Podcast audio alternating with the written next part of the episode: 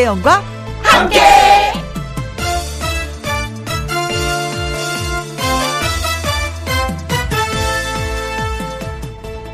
오늘의 제목, 이쁜 짓.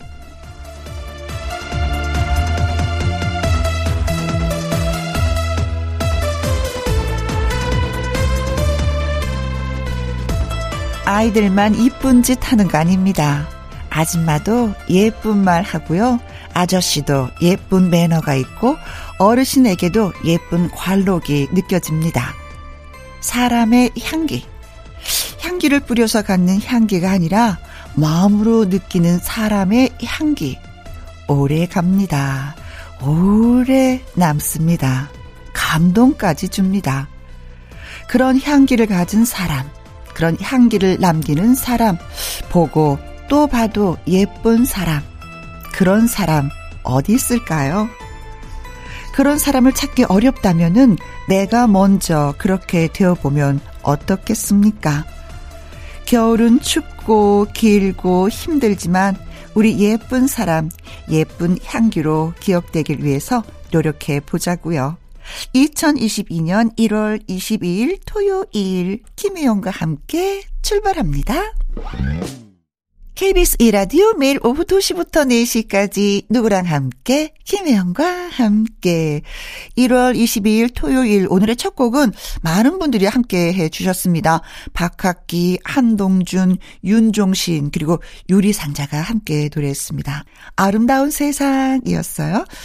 자, 한 분 한 분 다 아름다우신 애청자 여러분, 오늘도 2시간 동안 함께해 봐요. 저는 광고 듣고 오겠습니다.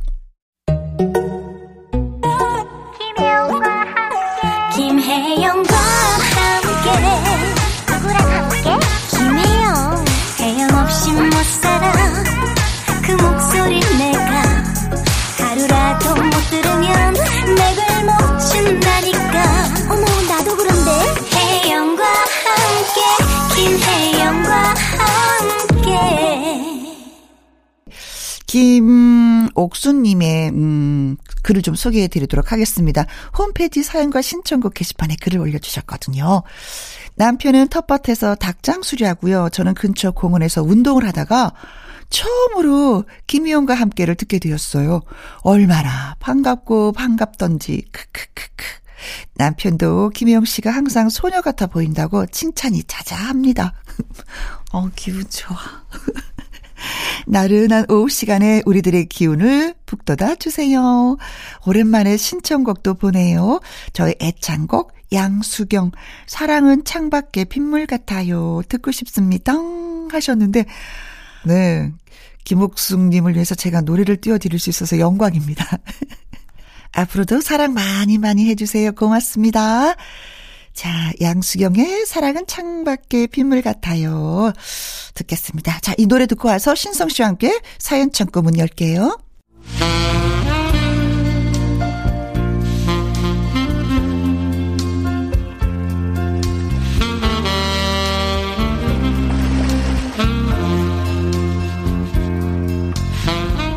여기 이곳이 꽁꽁 얼어붙지 않도록 여러분의 사연으로 포근하게 덮어주세요. 김혜영과 함께 사연 창고 오픈.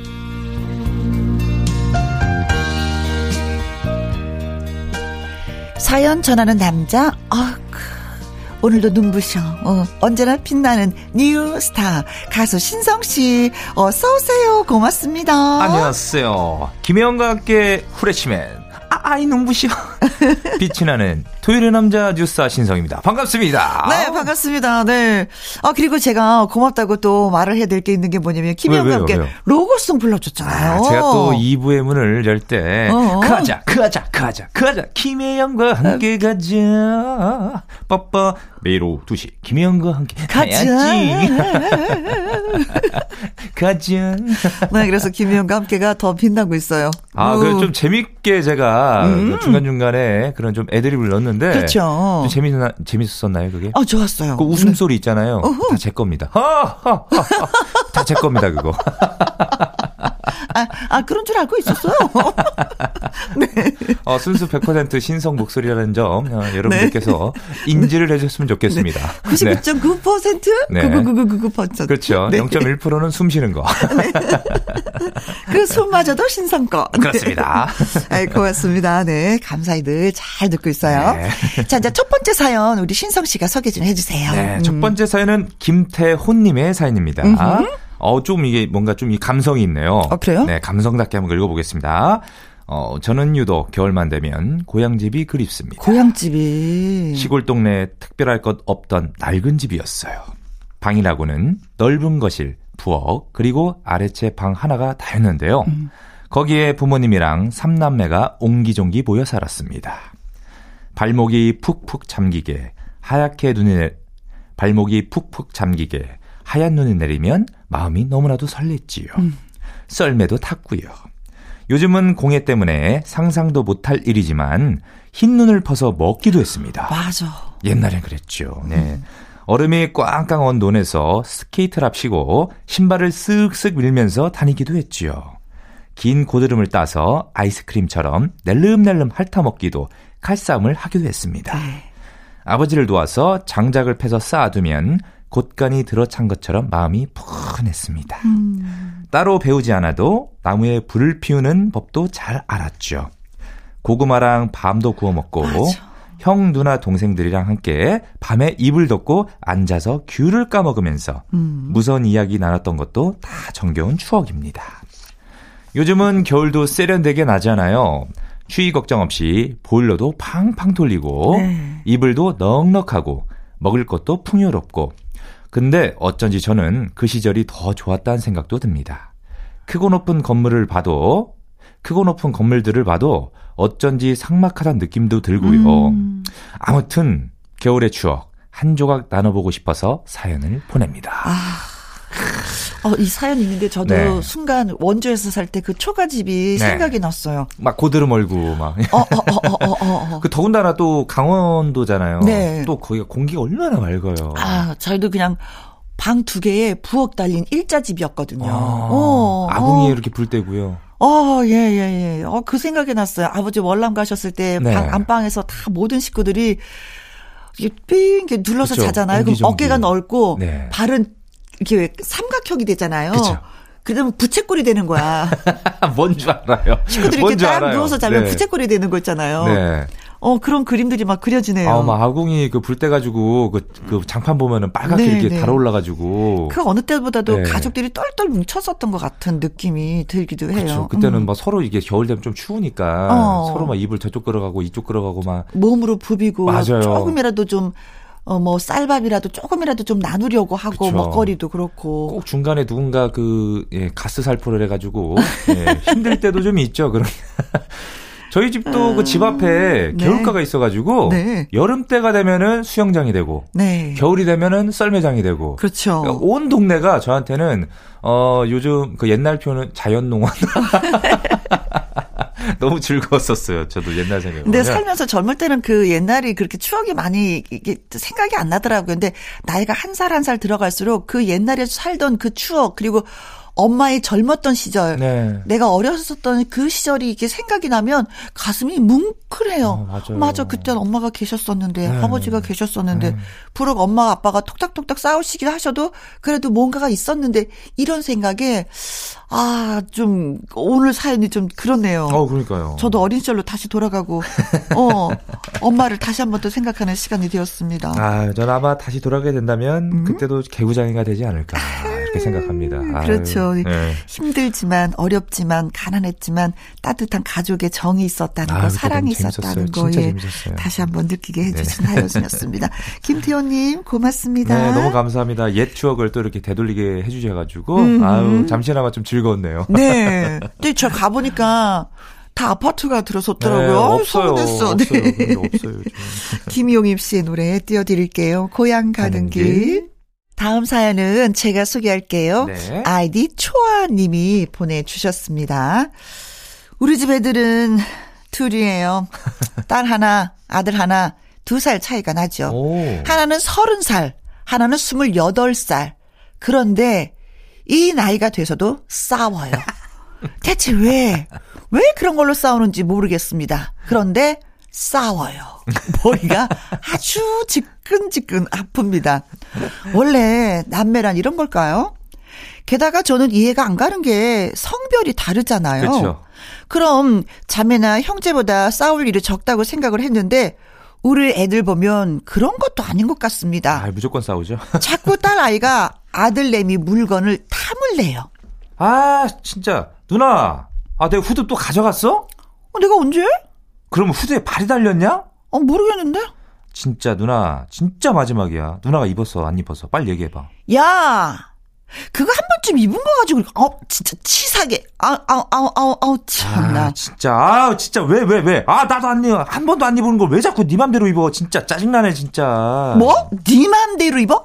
너 지금 나한테 반말한 거야? 반말했어? 누나가 먼저 나 건드렸잖아. 어? 아 참. 그럼 너도 내 옷을 입던지. 아 그게 말이 돼. 여자 옷을 내가 어떻게 입어. 억지 부린다 누나가 진짜. 저 이런 모습 보면은 한숨이 나옵니다. 제가 딸내미를 붙잡고 말을 했어요. 네 옷이 있으면 되지 왜 굳이 동생 옷을, 그것도 남자의 옷을 입냐고. 그랬더니 우리 딸내미, 엄마 오버핏 몰라? 그치, 훨씬 넉넉하고 잘 어울린단 말이야. 이러는 거 있죠.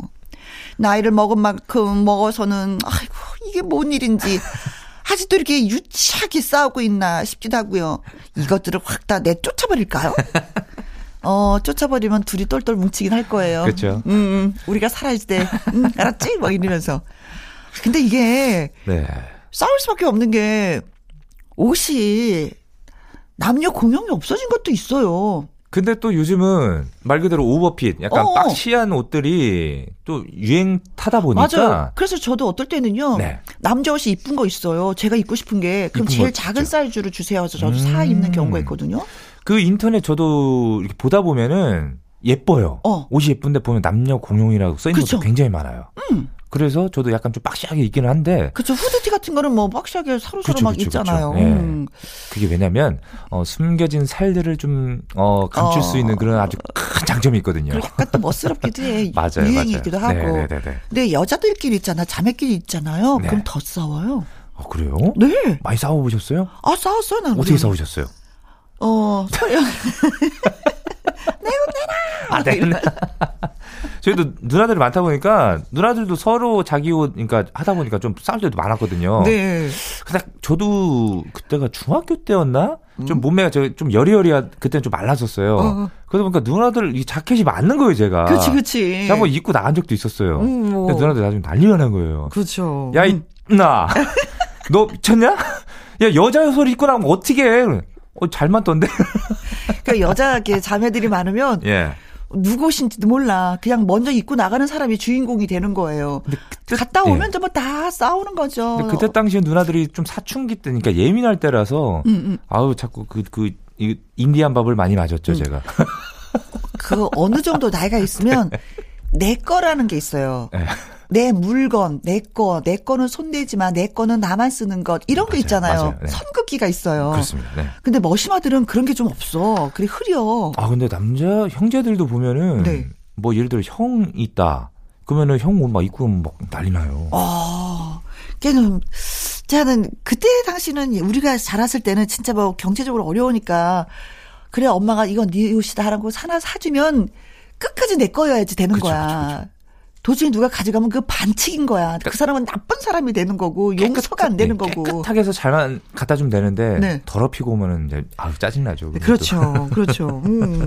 그래서 이제는 뭐 똑같이 두 개를 살 수도 없고 그러다 보면 또 낭비인 것 같기도 하고. 제가 보기에는 네. 일단은 따님이 30살, 아드님이 이제 28이잖아요. 네. 이제 사회 그러니까 나가서 이제 사는 거를 예, 좀 그게 필요할 때가 되지 않았나. 그래 안 싸우게 됩니다. 저는 그것보다도 예. 누나가 예. 좀 돈을 모아서 동생 옷을 한 두어 벌 사주고 나서 야 우리 좀 번갈아 입자. 내가 이거 사줬으니까 니가 가끔가다 내가 좀 얻어 입을게. 이것도 괜찮은 것 같아요. 제가 보기엔 그렇게 안 될 것 같은데. 자주 싸운다 그러니까. 네. 분가를 하는 게 제일 좋은 것 같습니다. 세상에. 예, 예. 아니 뭐 때문에 네. 좀 툭닥툭닥 싸웠다고 분가를 돈이 더 들어.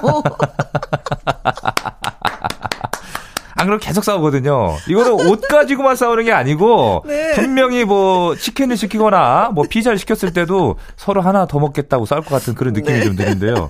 아, 그런가요? 네, 어머니 분가시켜야 되겠네요. 아들 따로 딸 따로 그러니까. 네. 새집 살림하셔야 되겠습니다. 네. 네. 아, 이윤학균 씨, 윤복희 씨 남매잖아요. 네네. 네. 자, 이분들의 베스트 앨범에서 골라봤습니다. 윤학기의 나는 행복합니다. 김희영과 함께 사연 창고 가수 신성 씨와 함께하고 있습니다. 세 번째 사연이 되겠네요. 네. 강현모님이 보내주셨습니다. 아, 이거 좀 재밌는 것 같네요. 왜요? 저는 콤플렉스가 있어요. 네. 조금만 당황하면 얼굴이 새빨개져요. 홍당무처럼요. 그럴 수 있어. 네, 그런 분들이 계시네요. 네. 얼굴이 화끈거려서 알아차릴 때도 있지만 아닐 때도 있어요. 네. 저는 멀쩡하다고 생각했는데 주변 사람들이 제 얼굴을 보고 웃는 겁니다. 야, 너 얼굴 빨개졌다. 야. 어허허. 그럼 저는 더 당황하죠. 주목받는 것도 안 좋아하고 발표하는 것도 싫습니다. 네. 근데 회사 생활 하다 보면 발표 피할 수 없거든요. 그렇죠. 연습할 때만 해도 괜찮습니다. 아, 그래. 이대로만 하면 돼. 하는데도 막상 회의 시간에 발표를 하게 되면 식은땀이 나고 긴장되고 목소리가 떨리고 네. 꾹 참는데도 별 소용이 없습니다. 최대한 티 안 나게 하려는데도 네. 그게 잘 안 됩니다. 예상 못했던 질문을 받는다거나 네. 저를 빤히 보는 시선이 느껴진다 하면은 더 당황하게 됩니다. 네. 그러고 나서 길게 자책을 하게 되죠. 아유, 진짜. 아유, 나는 왜 이 모양일까? 아유, 학생도 아니고. 아유, 진짜 나이가 몇 갠데. 아직도 이렇게 푸그름이 왔지. 아유, 진짜. 아유. 두 분은 제 마음을 이해하시나요? 연예인 하시면서 성격을 바꾸신 거라면 비결 좀 알려주세요. 네. 다른 사람들 앞에서 당당해지는 비법이요. 예. 당당해지는 비법. 아유, 비법 있어요? 당당해지는 비법? 저도 사람들 앞에서 섰을 때 네. 긴장도 되고 굉장히 부끄럼도 많이 탔었거든요. 네. 그래서 순간 저도 모르게 막 말도 더듬게 되고 아, 이거 어떻게 얘기해야 되지? 그런 적이 굉장히 많았었어요. 네. 근데 자주 쓰다 보니까 그런 게 점점점 그러니까 즐기게 되더라고요. 네. 저도 모르게 긴장감도 즐기게 되고 사람들 또 시선도 즐기게 되고 네? 정막이 흐를 때 그때쯤에는 하나씩 좀 재밌는 농담 하나 던지면 좀 웃거든요. 사람들이. 그때 좀 이게 좀 풀려요. 긴장감이. 네. 그러니까 이런 거를 조금씩 이렇게 연습하다 보니까 저도 모르게 뻔뻔해지더라고요. 이게. 네, 뻔뻔함이 있어야 되는데. 맞아요. 근데 서로 사실 저는 이렇게 얼굴이 빨개지고 홍당무대요 하셨잖아요. 네. 이분들 보면은 좀 순수하다라는 생각이 더 많이 들거든요. 순수하시죠. 진짜 순수하신 네. 분들이 이렇거든요. 저는 만약에 제 앞에 이런 분이 계시다면 사귀고 싶을 것 같아. 야, 순수한 사람하고 사귀어서 대화를 나누면 얼마나 더 좋을까. 아, 그 나도 같이 순수해지는 것 같은 그런 느낌이잖아요. 근데 제가 듣기로는 우리 혜영 누님도 네. 그 초창기 때 되게 부끄러움 많이 소홀하다고 했었잖아요. 네. 근데 회의 네. 발표할 때 식은땀 난다고 하셨잖아요. 네. 근데 이 공간에는 나 혼자 있다. 앞에는 사람이 없다라고 생각 한번 해보시고 발표를 해보는 건 어떨까. 아, 연습할 때. 연습을 할 때. 네. 그것도 괜찮은 것 같습니다. 네. 앞에 사람이 너무 많아. 이 사람들 얼굴이 다 나를 보고 있어. 저 눈빛 어떻게 이거 생각하지 마시고 네. 여긴 나 혼자 있다. 나만의 공간이다. 여긴 우리 집이다. 아니면 한 가지 방법은 뭐냐면요. 떨리잖아요. 네. 사람들한테 처음에 약간 고해성사 하듯이 여러분들 제가 부끄러움이 많고 굉장히 떨리는데요. 박수 한 번만 주시면 안 될까요? 그 좋다. 박수 딱 쳐주잖아요. 사람들이 오 하면서 그럼 실수를 해도 사람들이 또 박수를 쳐준단 말이죠. 그렇게 되면은 점점 자신감이 생기는 거죠. 너무 좋은 방법이다. 네, 제가 한번 써먹어 볼거든요. 그래. 저 여러분 있으면 저 많이 좀 떨리고 좀 더듬거릴 때가 있는데 그때마다 박수 한번 쳐주시면 제가 용기 내서 잘해보도록 하겠습니다. 응원 좀 부탁드릴게요. 약간 이렇게. 이거 진짜 좋은 방법이거든요. 진짜 좋은 아이디어다. 그런 분들 제가 몇 번 봤거든요. 아이 표현하는 거야. 네, 먼저 이렇게 얘기를 하는 거죠. 네네네네네. 아. 아주 진짜 굿 아이디어. 정답 나왔죠? 네네. 진짜 이건 정답이다. 네. 자, 그렇게 말씀하시고 위풍 당당하게 발표해 보시기 바라겠습니다. 강현모 씨 힘내십시오. 네. 마야의 위풍 당당. 이번 사연은 익명을 요청하신 분이에요. 익명이요? 늦깎이 공부를 하고 싶어졌습니다. 그래서 아내에게 말을 했어요. 여보, 나 온라인 대학에 원서를 접수해야 되겠어. 그랬더니 아내가 아니 환갑 넘어서 무슨 공부를 한다고 그래요. 아유 진짜 아유 못살아. 괜히 스트레스 받지 말고 그 시간에 운동이나 해서 건강하게 살아요. 제발 좀. 아유 진짜. 이렇게 말을 하는 겁니다. 그런 말을 들으니까 대뜸 오기가 생기더라고요. 아니 그래도 내가 소시 적에 국문학과에 입학해서 시인이 되는 게 꿈이었잖아. 나 이거 진짜 포기할 수 없어. 아유 난 몰라. 난 책임 못 져요. 아유 당신 입학금도 당신 등록금도 당신 해결해요. 또 이렇게 말하는 거예요. 섭섭했습니다. 어려운 시기에 태어나고 가난 때문에 대학 진학을 포기했는데 그래서 기술을 배워서 평생을 기능공으로 살다가 정년 퇴직하고 공부를 좀 하고 싶다고 하는데 이렇게 싫은 내색을 하다니요. 제 나이도 있고 돈도 돈이고 아내의 말도 맞지만 그래도 안 해본 공부하면서 제2의 삶을 살고 싶은데 두 분의 의견은 어떠신지요? 저는 굉장히 멋집니다. 진짜 멋집니다. 네. 그러니까 못 배우신 거에 대해서 어떻게 보면 한이 있으신 거잖아요. 그렇죠. 그거에 대해서 근데 늦깎이라도 좀 여유가 좀 되시니까 네. 공부를 해보겠다 하신 건데, 이건 좀 아내분께서 좀 응원을 해주신 게, 왜냐면, 자식들이 이제 어찌됐든 다 커가지고, 그렇죠. 모르겠습니다. 아직까지 뭐 이렇게. 직장 생활을 하는지 어떤지 모르지만은. 저는 응원을 해줬으면 좋겠어요. 네, 정말 멋집니다. 정년 퇴직하고 나서 많은 분들이 고민하는 거 있잖아요. 이 많은 시간을 어떻게 보낼 것인지, 그냥 진짜 누워서 보낼 것인지, 제 친구를 만나는 걸로 보낼 것인지, 등산을 하는 걸로 보낼 것인지 고민 많이 하잖아요. 근데 이렇게 책 같은 거 이렇게 보면은요, 나이 들어서 가장 젊게 사는 방법 중에 한 가지가 뭐냐면 뭔가를 배워라. 맞아요. 공부는 진짜 끝이 평생 없거든요. 하는 거잖아요. 예, 평생 하는 뭔가를 건데. 배워라 이거거든요. 외국어를 배우든지 책을. 근데 저는 이거 진짜 막 적극 추천하고 정말 좋은 생각하셨어요. 근데 라고. 저는 갑자기 생각한 게 뭐냐면 시인이 되시는 게 꿈이라고 하셨잖아요. 예를 들어서 공부를 배워서 딱 시인이 되셨어요. 네. 그럼 아침에 예를 들어 여보 밥 줘가 아니라 우리 아름다운 아내 아름다운 아내가 네. 아침에 아주 맛있는 됐어.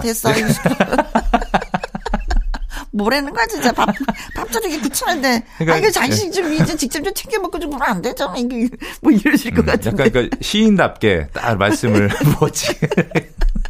네, 저희는 박수 보내드리고요. 진짜 멋집니다. 응원을 보냅니다. 응원은. 네. 예. 자, 아내 되시는 분이 뭐라고 하셔도 한번 도전을 해보시는 거. 네. 아니면은, 그 문학 동호회도 있거든요. 네. 그런데 이렇게 가셔서 배우시는 것도 나쁘지 않다라고 생각합니다. 배울 곳은 뭐 너무나도 많죠. 네. 인생 딱 한 번 있는 거 멋지게 보내십시오. 맞습니다. 나훈아입니다. 딱 한 번 인생. 이윤정님의 사연이 되겠습니다. 네. 신성씨 큐. 제가 지금 언니네 집에 살고 있거든요. 네네. 근데 조카가 저를 자꾸 속상하게 만들어요. 조카가 언니네 부부가 한 말을 저에게 그대로 옮기거든요. 나쁜 의도는 아닌 것 같다고 하는데. 이모, 우리 엄마 아빠가 그러는데요. 이모 살이 자꾸 찌는 것 같대요. 이모, 우리 엄마 아빠가 그러는데요. 이모 그러는 거 보니까 회사에서 비호감일 것 같다고 그러는데 근데 이모 비호감이 뭐예요? 처음에는 그냥 별 생각 없이 듣다가 점점 신경 쓰이더라고요. 신경 쓰이네. 제가 언니네 부부에게 부담을 주는 존재라서 그런 걸까요? 아니면 생활비가 쪼들리다 보니 언니네 집에 얹혀 있어야 하는 상황인데 빚을 내서라도 나가야 할지 언니네 집에 그만 있어야 하나 고민이 됩니다. 하늘이 약속해. 조카가 어린 조카구나. 네, 그러니까 네네. 비호감이 뭐야? 라고 하는데 예, 그러니까요. 조카가 이런 얘기만 안 해도 그냥 뭐 형부랑 언니가 하는지 안 하는지 모르니까 그냥 살 수 있을 텐데 이거 자꾸 신경 쓰이네. 그죠. 계속 와서 이게 조카가 중간에서 이게 이러니까요.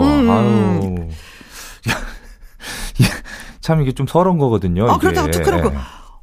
형부하고 언니하고 나하고 비호감이라 그랬어? 회사에서 그럴 거라 그랬어? 물어볼 수도 없는 거고. 아, 이 서러우실 것 같습니다. 약간 서럽다. 예, 약간 아이고, 서럽다. 좋은 말을 해도 모자르는데. 아, 행여라도 아직까지 좀 이렇게 계셔야 되는 상황이라면 좀만 더 견뎌 보십시오. 그렇죠, 견뎌야죠. 조카도 이제 조금씩 크다 보면은 본인도 이제 머리가 커가기 때문에. 아니, 조카한테 얘기하죠. 예, 예. 엄마 아빠가 한 얘기는 이모한테 하는 거 아니야. 예, 그렇죠, 그렇게 타일러도 되고요. 그렇게 타일러도 돼요. 그러는 거 아니야, 알았지? 그래서 그 아이들이. 거짓말을 잘 안 하거든요. 그건 알지. 그러니까 이게 진실이니까 네, 더 맞아요. 속상한 거지. 더 속상하죠. 네. 아이고, 이윤정님 힘내십시오. 네. 네. 하여튼 타일러 주십시오. 네. 이모한테 일르는 거 아니야. 그러는 거 아니야. 뭐 이렇게 사주면서, 간식 네. 사주면서. 이모가 이렇게 해주니까 이런 거 일르지 마. 이렇게 좀 타일르시면서. 네. 그런 얘기 하지 마. 네. 아이고, 착하지. 그러면 언니랑 친하면 얘기해도 되지. 언니. 조카, 그 녀석이 나한테 그렇게 얘기하네? 나 근데 회사에서 생활 잘하고 있으니까 언니 걱정하지 마. 뭐 이렇게 한마디 해서. 네. 아, 옛날 제 조카가 생각이 나네요. 네. 뭐만 얘기하면 가서 누나한테 다 일러 바쳤거든요. 돈만 있다면 혼자 나오는 건데 좀 참으세요. 예, 참으세요. 네. 그래도 언니니까 더 훨씬 좋은 거예요. 그럼요. 네. 네. 잘 될 겁니다. 네. 저희는 광고 듣고 올게요. KBS E라디오 김희영과 함께 사연이 소개되셨던 김태훈님, 아이디 초아님, 강현모님, 익명 요청하신 분 이윤정님에게 저희가 치킨 교환권 보내드리도록 하겠습니다. 맛있게 드세요. 네, 신성 씨를 이 코너 하면서 네. 장가가기 전에 진짜 많은 걸 배우겠어요. 학교에서 배울 수 없는 것들. 사연을 들으면서 조금씩 저도 배워갑니다. 네. 네. 내가 이렇게 장가 들어서 살 때 누군가가 우리 집에 오면, 내가 이런 얘기를 하지 말아야지. 왜? 내 아이들이 가서 얘기할 수 있으니까. 이런 것도 되는 거고. 아, 저에게는, 김혜영과 함께는, 결혼 전에 부부의 예법을 좀 이렇게 가리키는 아주 고마운 선생님이죠. 인생 교과서가 맞아요. 되는 인생 게 교과서가 김혜영과 함께 사연 창고 소개해드리는 순서이죠. 네. 네. 그래서 오늘도 고맙고 감사하다는 네. 말씀 드리겠습니다. 네. 수고하셨어요. 네. 네. 자, 신선 씨 우리가 또 다음 주에 다시 만나야 되겠네요. 그래야겠죠. 자, 가기 전에 한마디 하겠습니다. 좋아요. 가자. 다음 주도 함께 가자. 안녕히 계세요. 네, 고맙습니다. 한 주 동안 연예가 뉴스 정리해보는 시간 2부 연예계 팩트체크 강희룡 기자님과 돌아오도록 하겠습니다. 신성 씨의 사랑의 금메달 이 노래 듣고 2부로 돌아올게요. 2시부터 4시까지 김혜영과 함께하는 시간 지루한 날 졸음운전 김혜영과 함께라면 저 사람도 웃고 이 사람도 웃고 여기저기 벅장개소 가자 김혜영과 함께 가자 김혜영과 함께 가야지. KBS E라디오 김혜영과 함께 2부 시작했습니다. 1128님이 보내주신 문자로 시작해볼까요? 다음 주 1월 31일 금요일이 아내 이상경의 생일입니다. 만난 지 8,767일 되는 날. 이걸 다 세셨어요? 지민, 지수, 쌍둥이 키우느라 남편 뒷바라지 하느라 고생이 많아요. 처음처럼 잘해주지 못해서 미안하네요. 왼손 골절로 고생하는데 어서 좋아지길 바라면서 신청곡 윤상의 달리기 들려주셨으면 좋겠습니다 하셨네요. 아이고 세상에 아파서 어떡해요. 그래도 또 미안하다는 얘기도 듣고 고생한다는 얘기도 들으니까 예 얼른 좋아지시리라 믿습니다. 자 1128님의 신청곡 전해드리면서 이상경님 생일 축하 다시 한 번 더 드려요. 네 노래 들려드리겠습니다. 윤상의 달리기.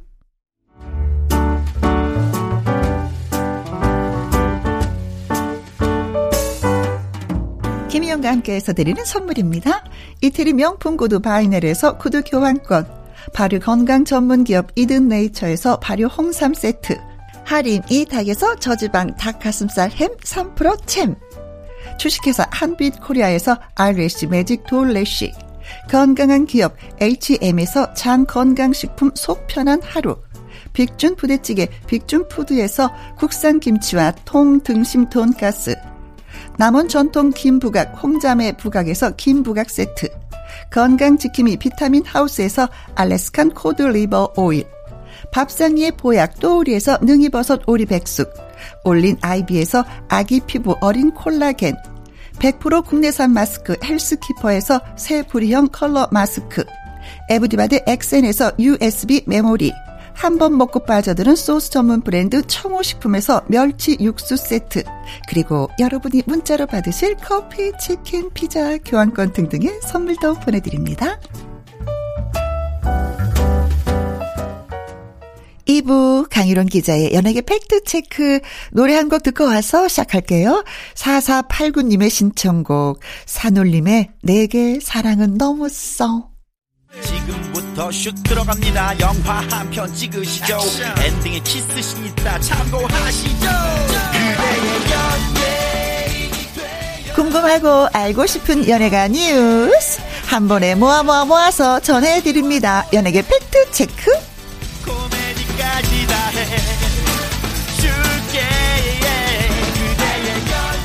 강희룡 톱팩트 대중문화 기자 나오셨습니다. 안녕하세요. 네, 안녕하십니까. 네, 반갑습니다. 강희룡 기자 연예계 팩트체크. 애청자 여러분이 궁금해 여기시는 연예가 소식이나 강 기자님에게 묻고 싶은 질문을 홈페이지 게시판에 올려주시면 이 시간에 소개도 해드리고 선물도 보내드리도록 하겠습니다. 강희룡 기자의 연예계 팩트체크, 처음 이야기 나눠볼 주제는 홍진영 씨 얘기네요. 네, 홍진영 씨. 아마 청취자분들도 홍진영 씨 그러면 네. 한참 잘 나가다가 네. 조금 활동을 좀 주춤하고 좀 힘든 게 아닌가 네. 뭐 이렇게 아마 알고 계실 텐데 사실 맞습니다. 좀 힘들었죠. 그 기획사와 갈등이 있었고 네. 그다음에 또 논문 표절이 불거졌고 그렇죠. 뭐 이렇게 저렇게 해서 방송 활동도 중단하고 이제 그래서 제가 작년에도 홍진영 씨를 두 번 만났는데 만나서 뭐 처음에는 밝게 웃고 얘기하다가 네. 아무래도 자기 지금 속사정이 있으니까 그쵸. 속마음이 나중에는 나오죠. 또 펑펑 눈물도 흘리고 참 네, 마음이 좀 아팠습니다. 홍진영 씨가 대박을 쳤어요. 그러게요. 네, 홍진영 씨가 기획사를 이제 본인 이름으로 1인 기획사를 네. 하고 있어요. IMH라고. IMH가 뭐냐면 I am 홍진영. 이거 약자입니다. 아, 나는 홍진영이다. 지금 제목도 특이하게 졌는데 이 IMH 엔터테인먼트를 그 아센디오라는 엔터사입니다. 네. 아센디오도 여기도 뭐 영화 제작 투자하는 이런 회사였는데 홍진영에게 이제 투자를 한 겁니다. 그래서 전체 100억을 투자를 해서 현금으로 홍진영 회사의 지분을 네. 신주를 네. 50억은 건네갔습니다. 네네네. 그리고 나머지 50억은 이제 전환사채 형식으로 네. 역시 투자를 한 겁니다. 이 전환사채는 나중에 주식으로 이렇게 바꿀 수 있는 권한을 갖는 건데요. 네. 이게 주식이 이제 많이 올라가도 홍진영 씨가 득을 많이 보지만 그렇죠. 당연히 투자하는 회사 또 득을 보고 또 하나는 홍진영 씨가 좀 저도 기특하다. 뭐냐면 물론 이제 경제적 관점에서 본다면 이익을 많이 얻으려 하지 않겠습니까? 네. 회사니까. 네. 근데 홍진영 씨는 나중에 주식이 좀 추락하면 네. 일반 투자자들이 손해를 보지 않습니까? 그렇죠. 홍진영을 보고 투자를 했다가 그래서 하락하더라도 일반 투자자들이 손해보지 않도록 자기가 나중에 권한 행사할 수 있는 그 최저 조정가액을 높였습니다. 스스로. 어허. 그래서 이런 부분도 네. 굉장히 사업 이제 뭐 가수를 넘어서 사업가인데 네. 그래서 똘망똘망하다는 생각이 들어서 저는 출연료 받으면 그걸로 이걸 어떻게 쪼갰을까 이 생각만 하는데 네. 사업가 기질이 있긴 있어요. 맞습니다. 네. 근데 그 아센디오에서 네. 이렇게 투자를 했다라는 것은 아직까지도 홍진영 씨한테는 투자의 가치가 있다. 그럼요. 당연하죠. 네. 홍진영 씨의 잠재적 가치는 어마어마합니다. 사실 홍진영 씨가 지금 코로나로 좀 매출이 좀 떨어져 있지만 네. 2019년에만 해도 46억입니다. 19년에. 네. 2020년에도 34억. 네. 코로나 시작됐는데 물론 이제 작년 같은 경우는 조금 더 떨어졌지만 이 코로나가 좀 지나가고 또 홍진영 씨가 지금 방송 활동은 조금 못하고 있지만 네. 향후에 뭐 아시다시피 트로트 가수는 최고였잖아요. 아이고, 최정상이었고. 아, 그리고 성격도 좋아서 예쁨을 네. 많이 받았어요. 맞습니다. 네. 하여튼 예능인으로 가수로 끼가 너무 다분하기 때문에 네. 아마 활짝 꽃피지 않을까 저는 그렇게 봅니다. 네. 좋은 소식 들려서 네, 좋습니다. 마침 그 서정민 님도 그 홍진영 씨의 노래를 신청해 주셨어요. 산다는 건. 예. 그래서 듣고 가도록 네. 하겠습니다. 다음 주제로 넘어가 보도록 하겠습니다. 아, 2세 소식들이 전해오고 있어요, 선생님. 네. 오. 그러게요. 반가운 소식인데. 반가운 소식이면서 좀 뭐라 그럴까요? 예전에는 연예인들이 특히 네. 여자 배우들은 임신 결혼도 그렇지만 임신을 쉬쉬했었단 말이죠. 그렇죠. 지금 뭐 결혼 전에도 혼전 임신이니 뭐 이런 자랑 삼아서 적극적으로 이렇게 알리는데 네. 이한희 씨가 작년 11월에 지인을 만나서 한 달 만에 결혼을 했고 네. 물론 결혼식을 하지 않았습니다. 그 가족들하고 저철하게 네. 했는데 그러니까 결혼을 한 거는 12월이잖아요. 네. 근데 지금 1월인데 벌써 임신 4개월 수식을 알렸고 네. 뭐 6월이면은 이제 또 이세를 엄마가 된다고 그럽니다. 굉장히 반가운 소식입니다. 네. 사실 이한희 씨 같은 경우는 천만 배우 이제 뭐 사실 미스코리아 출신이긴 하지만 네. 배우로서 사실 정점을 달리고 있어요. 네, 성공했어요. 네, 극한 직업이라는 영화로 1,600만 명 관객을 모았으니까 네. 뭐 이한이 그러면 뭐 영화계에서도 네. 이제는 탑 클래스 배우인데 드라마도 마찬가지예요. 드라마도 예. 맞습니다. 이한이가 네. 출연하면 네. 성공한다. 뭐. 네. 지금 그렇게 됐습니다. 네. 처음 데뷔할 때만 해도 미녀 출신 배우라서. 아, 과연 연기는 어떻게 할까 이렇게 반신반의했는데 네. 지금 최고 스타 배우가 그렇습니다. 됐죠. 네. 진짜 미녀라고 하면은 연기력이 좀 많이 네. 왜 이렇게 가려지게 뭔가, 되잖아요. 네. 네. 얼굴이 더 빛나기 때문에. 근데 이한희 씨는 네. 그렇지가 않아서 맞습니다. 예, 사랑을 더 많이 받는 것 같습니다. 네, 얼굴도 예쁘고 통통 튀는 선마선 같은 그런 캐릭터가 그런 인기를 주는 것 같은데 또 있어요. 장동민 씨. 네. 후배 개그맨이죠. 네. 장동민 네. 씨가 작년 12월에 결혼을 했는데 물론 뭐 이렇게 임신된 건 오래되지 않았지만 아내가 네. 임신했답니다 벌써. 그래서 또 자랑 삼아서 얘기를 했는데 네. 이제 임신 초기이긴 하지만 네. 아, 뭐 이렇게 좀 늦깎이 장가를 가서 그런지 네. 아내가 임신했다는 사실만으로 아유, 너무 기쁘지. 네.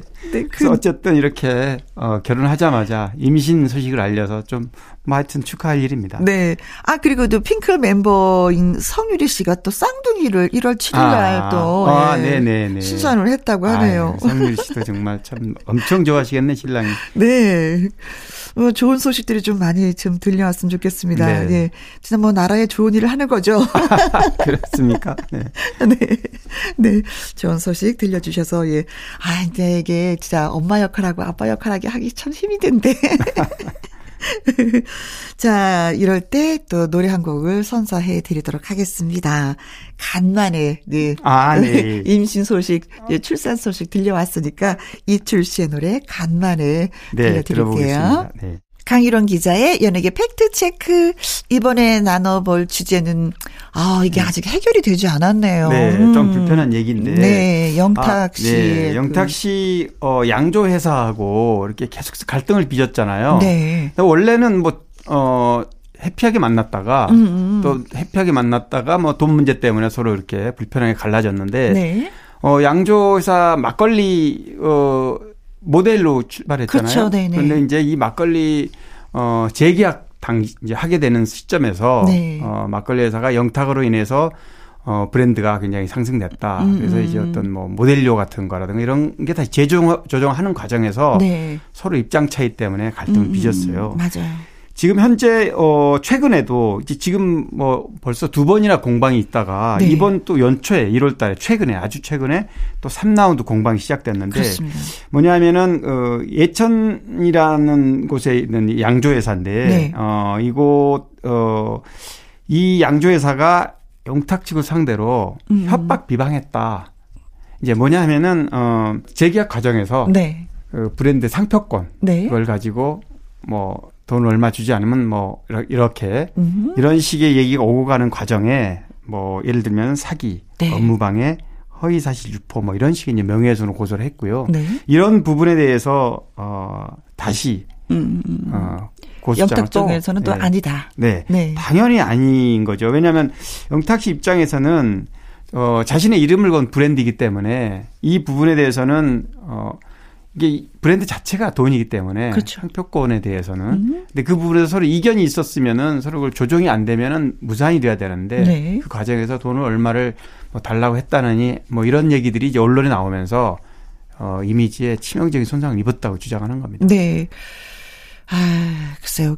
연예는 그 아무래도 이미지 때문에 맞습니다. 참말로 그 말 한마디나 네. 행동 하나가 중요한데 네네. 또 이런 소식이 들려오니까 또 가슴 아프기도 하고 이제 막 흐는 샛별인데 그러니까요. 사실 좀. 라이징 스타죠. 뭐 인기야 뭐 지금 최고로 달리고 있지만 네. 근데 사실 뭐 가진 자들이 늘 그 불편해하는 거하고 똑같은 것 같아요. 연예인들도 신인 때는 속은 편해요. 사실 인기가 네, 없을 뿐이지. 맞습니다. 근데 인기가 올라가면 이걸 관리를 해야 되는데 조금만 실수하거나 조금만 그렇죠. 구설수 오르면은 이게 막 흠집을 내니까 그렇죠. 굉장히 힘들죠. 올라가면 올라갈수록 진짜 저 두려운 게 있다고 하더라고요. 네, 네. 혹시 내가 그 전에 내가 잘못했었던 것이 다시 불거지지 않을까. 재조명이 되는 네, 것이 아닌가. 네. 내가 잘못했었던 것이 무엇이지? 라는 게 반성을 굉장히 많이 하게 된다고 하더라고요. 맞아요. 올라가는 것이 외롭고 힘들죠. 힘들고. 지키기도 힘들고요. 네, 지키기도 네. 힘들고. 예, 그렇습니다. 자, 아무튼 뭐 해결이 잘 됐으면 좋겠는데 네. 이게 벌써 뭐 해를 넘기기도 했어요. 그럼요. 그렇죠? 벌써 2년, 횟수로 3년째인데 뭐 쉽게 해결이 날 줄 알았더니 새롭게 공방이 다시 시작되는 것 같아서 네. 좀 걱정스럽습니다. 그렇습니다. 네. 자, 조소원님의 신청곡 윤태규의 마이웨이 들려드리도록 하겠습니다. 강희룡 기자의 연예계 팩트체크 다음 이야기는 청취자 질문 받아보도록 하겠습니다. 김건모 씨 근황이 궁금해요. 혼인하신 그분과는 잘 살고 있는지요? 하면서 청취자 이혜영 님이 글 주셨네요. 네. 아, 또 참, 이것도 역시 불편한 얘기긴 한데. 네. 김건모 씨 같은 경우는, 사실 결혼식을 앞두고 벌어진 겁니다. 결론부터 얘기하면은, 그 사건은, 네.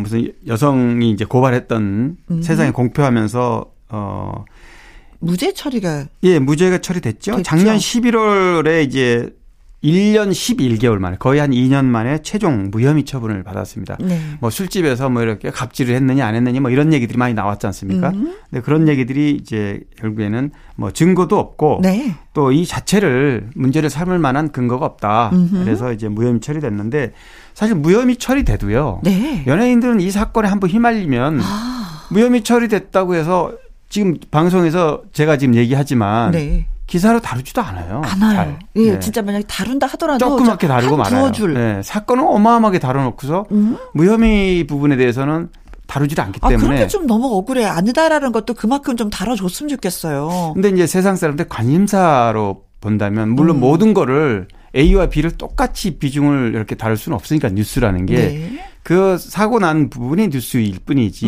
무혐의 사건은 법원에서 난 간단한 얘기를 네. 그만큼의 분량으로 길게 쓸 수는 없잖아요. 그치. 이제 이런 부분이 있습니다. 그래서 말씀하신 대로 참 억울한 건데 당사자는 김건모 씨는 모든 걸 다 잃었어요. 그래서 그렇죠. 지금 그렇죠. 무혐의 됐다고 해서 다시 그걸 되돌릴 수가 없지 않습니까? 더군다나 결혼을 앞둔 상황이었기 때문에 네. 물론 이제 두 분이서 그 이후에 혼인신고도 했고 장모 씨라는 분이죠. 여성분이고, 연하의, 네. 뭐, 가정을 일궜는데, 그 장욱재 씨 따님이에요. 가수 장욱재 씨. 물론, 뭐, 알고 계신 분들도 있겠지만, 네. 그래서 굉장히 두 분이 축복을 받으면 결혼할 줄 알았는데, 결혼식도 못했고, 지금 물론, 그렇죠. 뭐, 현재까지, 네. 이 사건에 매달리면서, 네. 김건모 씨나 김건모 씨 남동생이 있어 이 사건을 해결하기 위해서 뛰어다녔던 네. 정말 아마 지옥 같은 삶을 살았을 겁니다. 그동안에. 저는 어머니가 어떠셨을까. 어머님 더 힘드시죠. 네. 방송 출연하다가 이 사건 이후에 막 병도 나셨고 네. 굉장히 좀 힘드셨는데 김건모 씨는 이 무혐의 이후에 조용히 지금 지내고 있는데요. 가요 관계자들 얘기 들어보면 김건모 씨는 뭐 대한민국 최고 가수로 활동을 했기 때문에 네. 뭐 다시 이런 컴백에서 노래로 전성기를 뭐 다시 하겠다 이런 욕심이 아니고 네. 음악적인 부분을 충분히 이렇게 작업을 하고 또 잘하면 후배 양성이나 후진 양성. 네. 물론 본인이 활동할 수도 있겠지만 그건 좀 시간을 좀 갖고 고민할 거다. 이렇게만 얘기를 하더라고요. 저는 김건모 씨의 그 목소리, 그 톤의 그 노래 그렇죠. 너무 아까워요. 저는 본인이 좀 노래를 직접 뭐 후배를 양성하는 것도 좋지만 본인이 노래를 좀 많이 불러줬으면 그럼요. 이런 생각을 좀 하거든요. 지금 뭐 잠 못 드는 밤 비는 내리고 첫인상 혼자만의 사랑 핑계 너무 뭐 잘못된 만남 너무너무 많죠. 네. 네. 그 뭐 지인들과의 그 모임 같은 것도 많이 자제하고 있기 때문에 확실한 어떤 근황은 좀 알기가 좀 힘들겠네요. 지금은 아마 이제 가정에서 이제 집에서 가족들 다독이고 본인도 향후의 진로에 대해서도 좀 고민하고 아마 그러고 있을 거라고 안타깝습니다. 봅니다. 네. 네. 자, 그리고 빙글빙글 가수 남희 씨의 근황 알려주시면 고맙겠습니다. 하고 청취자 6793님도 글을 주셨네요. 고맙습니다. 네. 남희 씨. 남희 씨도 참 정말 80년대 90년대 최고의 인기. 아마 지금도 기억나는 게요. 네. 그 붐붐 신철 씨하고 붐붐으로 활동할 때 검은 옷에 바가지 머리 신철 씨, 그다음에 검은 선글라스 이런 어떤 컨셉으로 춤추고 랩하고 이렇게 대단했죠 이때요. 인디언 인형처럼. 그렇죠. 그래서 이걸 기억하시는 분들이라면 남희 씨 왜 활동 안 할까? 남희 씨 이제 60대 중반 정도 됐고요 나이가. 네. 남희 씨는 매니저였던. 뭐 연예계에서는 1세대 매니저인데 최봉호 씨라고 아직도 생존해 계십니다. 90 가까운 나이가 됐는데요. 두 분 사이에 아들이 이제 둘이고 한 명은 최정철 가수. 알죠? 가수로 활동하고 있고요. 노래를 진짜 엄마 닮아서 그런지 엄마의 재능을 물려받아서 그런지 경연 프로그램에 나왔을 때 너무나도 잘해서 깜짝 놀랐어요. 저도 그걸 봤는데 KBS였죠? 트롯 전국체전인가요? 여기에 이제 나와서 노래를 부르는 걸 봤는데 굉장히 정말 실력이 있더라고요. 그래도 엄마 노래는 안 부르시대요. 그런데 이제 남희 씨가 왜 활동 안 하느냐 이 얘기도 저도 궁금해서 물어봤더니 남편 되시는 분이 사실은 이제 결혼할 때는 남희 씨가 최고로 전성기 때 결혼을 하다 보니까 전성기 때 집안에 들어앉힌 상황이 됐어요. 맞아요.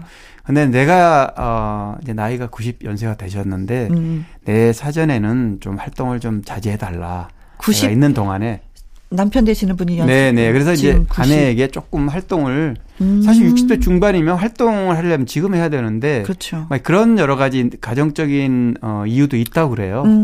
연예계를 떠나서 이제 가정을 더 중요시 여기는 분을 만나서 그래도 노래하던 그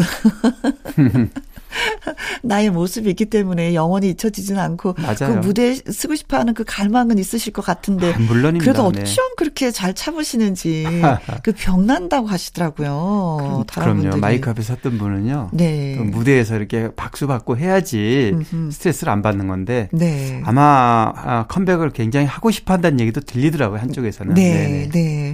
그 한 남자의 아내로 두 아이의 또 엄마로서. 잘 지내고 계시다는 소식 전해드렸습니다. 강유룡 기자의 연예계 팩트체크. 애청자 여러분이 궁금해 여기시는 연예가 소식이나 강 기자님에게 묻고 싶은 질문을 홈페이지 게시판에 올려주시면 이 시간에 소개해드리고요. 선물도 보내드리도록 하겠습니다. 오늘 소개가 되신 이혜영님, 6793님에게 커피 쿠폰 보내드릴게요. 남희 씨의 노래 띄워드리도록 하겠습니다. 가까이 하고 싶은 그대. 나의 히트곡, 나의 인생곡, 가수의 근원과 함께 히트곡 당시 비하인드와 사연을 소개해드리는 코너가 되겠습니다. 오늘의 주인공은 뿌뿌뿌뿌뿌 가수 이미자 씨, 동백아가씨 대선배 전설. 네, 그렇습니다. 전설입니다. 이 동백아가씨를 진작에 소개를 하려고 사실은 그랬다가 좀 아껴놨어요. 좀 앞부분에 다른 분들을 소개를 좀 한 다음에 이 곡은 뭐 정말 대한민국 가요 백년사에 아마 단연 압권으로 꼽힐 만한 노래입니다. 그렇죠. 어머님 참 엄마도 오히려 저희 어머니도 많이 부르시던 노래. 여러 가지 한이 담겨 있고 이 가사를 보면 헤일 수 없이 수많은 밤을 내 가슴 드러내는 아픔에 겨워. 영어나 일본어로는 도저히 이렇게 표현할 수 없는 정말 애절하고 간절한 마음을 담은 그런 가사인데 가사만으로도 벌써 아마 눈을 감고 이렇게 깊은 감상에 빠질 텐데요. 네.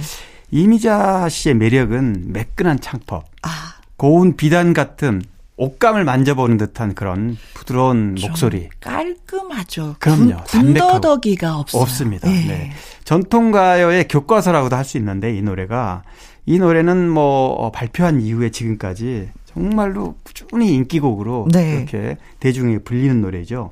사실 이미자 씨는 그동안에 지금 80세 연세가 되셨죠. 네. 560장 이상 곡을 곡수로는 한 2,500곡? 음반이 560장이면. 그렇죠.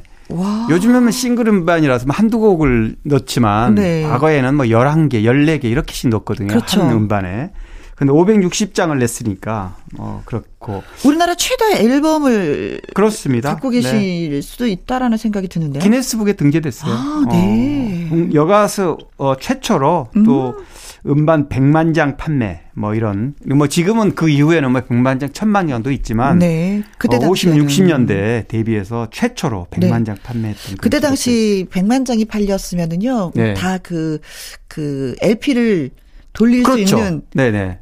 턴테이블을 갖고 계신 분들이 사는 거였거든요. 아, 물론입니다. 지금 60년대에 음반을 발표했다면 지금 말씀하신 대로 턴테이블인데 네. 당시에 25만 장이 팔렸다고 그래요. 네. 그러면 25만 장 지금 아마 제가 모르겠습니다. 그렇게 단순 비교는 어렵겠죠. 2,500만 장쯤 보시면 될 것 같아요. 네, 네, 네, 네, 네. 그렇습니다. 이미자 씨 노래는 워낙 이미자 씨는 어려서부터 네. 또 뭐 출중한 재능도 보였지만 노래에 대한 아까 말씀하신 대로 담백한 그런 목소리가 대중을 심금을 울렸고 네. 또 뭐 50년, 60년, 70년 이때는 대한민국 개발도상 국가이고 또 여러 가지 또 과거에 네. 또 일제의 시기도 겪었고 대중의 마음을 이렇게 달래주고 네. 더군다나 이런 동백아가씨 같은 경우는 동백꽃이라는 그 담긴 네. 한 같은 거를 네. 가슴에 예. 툭 떨어지죠. 그렇습니다. 동백꽃이 떨어질 네네. 때는. 네. 근데 저는 참 이분이 존경스러운 게 뭐냐면은요. 1959년도에 네. 그 19살 순정으로 이제 데뷔를 하셨잖아요. 맞아요. 그러면 네. 노래를 얼마나 많이 부르셨겠어요.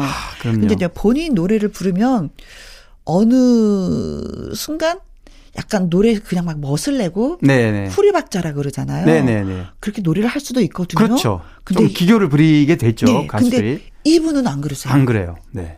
후리박자 절대 없이 따박따박 정박자로 노래를 불러주는데 사실 저희는 이렇게 노래 듣는 입장에서는 네. 원래 원곡을 듣고 싶거든요. 네네네. 원래 원곡을 듣고 싶었는데, 예. 네. 근데 어느 순간 가수분들이 막 후리박자로 노래, 이 맛이 아닌데 왜 이렇게, 안 돼, 실망이야. 네, 뭐 이러는 네. 경우가 있는데, 이분은 그렇지 않으시더라고요. 이미자 씨만 변함이 없어요. 네. 저도 사실 이 곡을 소개하기 전에,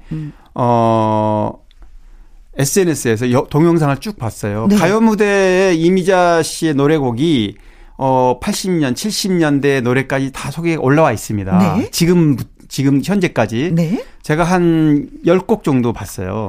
딱 지금 딱 그 말씀대로 이렇게 네. 과거를 돌아가면서 쭉 봤는데 하나도 달라진 게 없어요. 네. 목소리도 크게 달라지지 않았더라고요. 네. 네.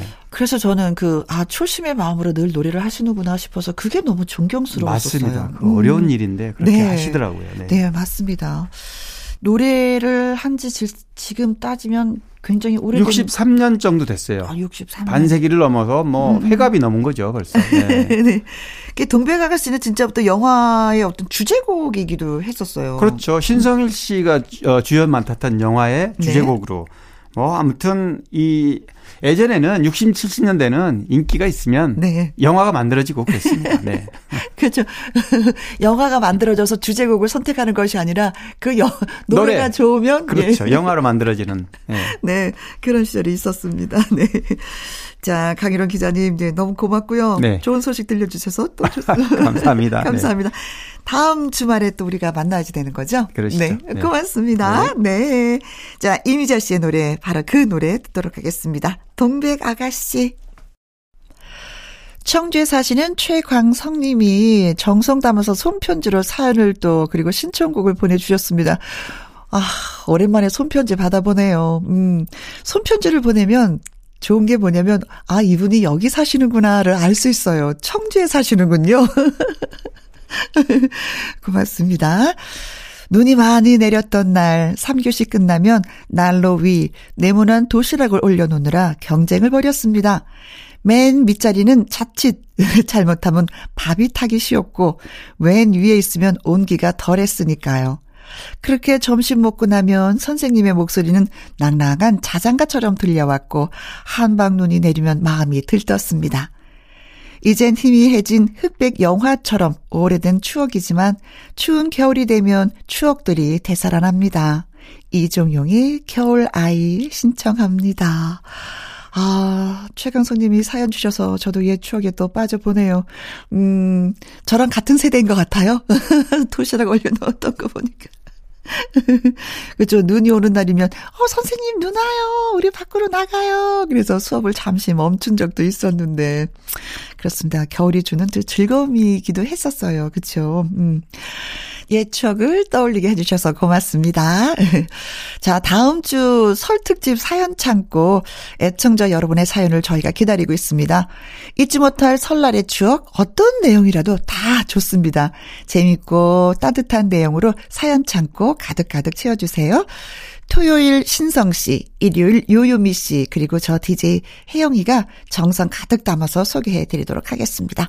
김혜영과 함께 홈페이지 사연과 신청곡 코너에 설날이라고 말머리 달아서 보내주시면 고맙겠습니다. 내일 일요일에는요, 가수 요요미 씨가 1부에서 사연 창고 열고요. 2부에는 박성서 음악평론가와 함께 주말의 띵곡 2001년으로 떠나보도록 하겠습니다. 사연 주셨죠? 최광성님. 이종용의 겨울아이 신청곡 전해드리면서 내일 오후 2시에 다시 또 찾아뵙도록 하겠습니다. 지금까지 누구랑 함께?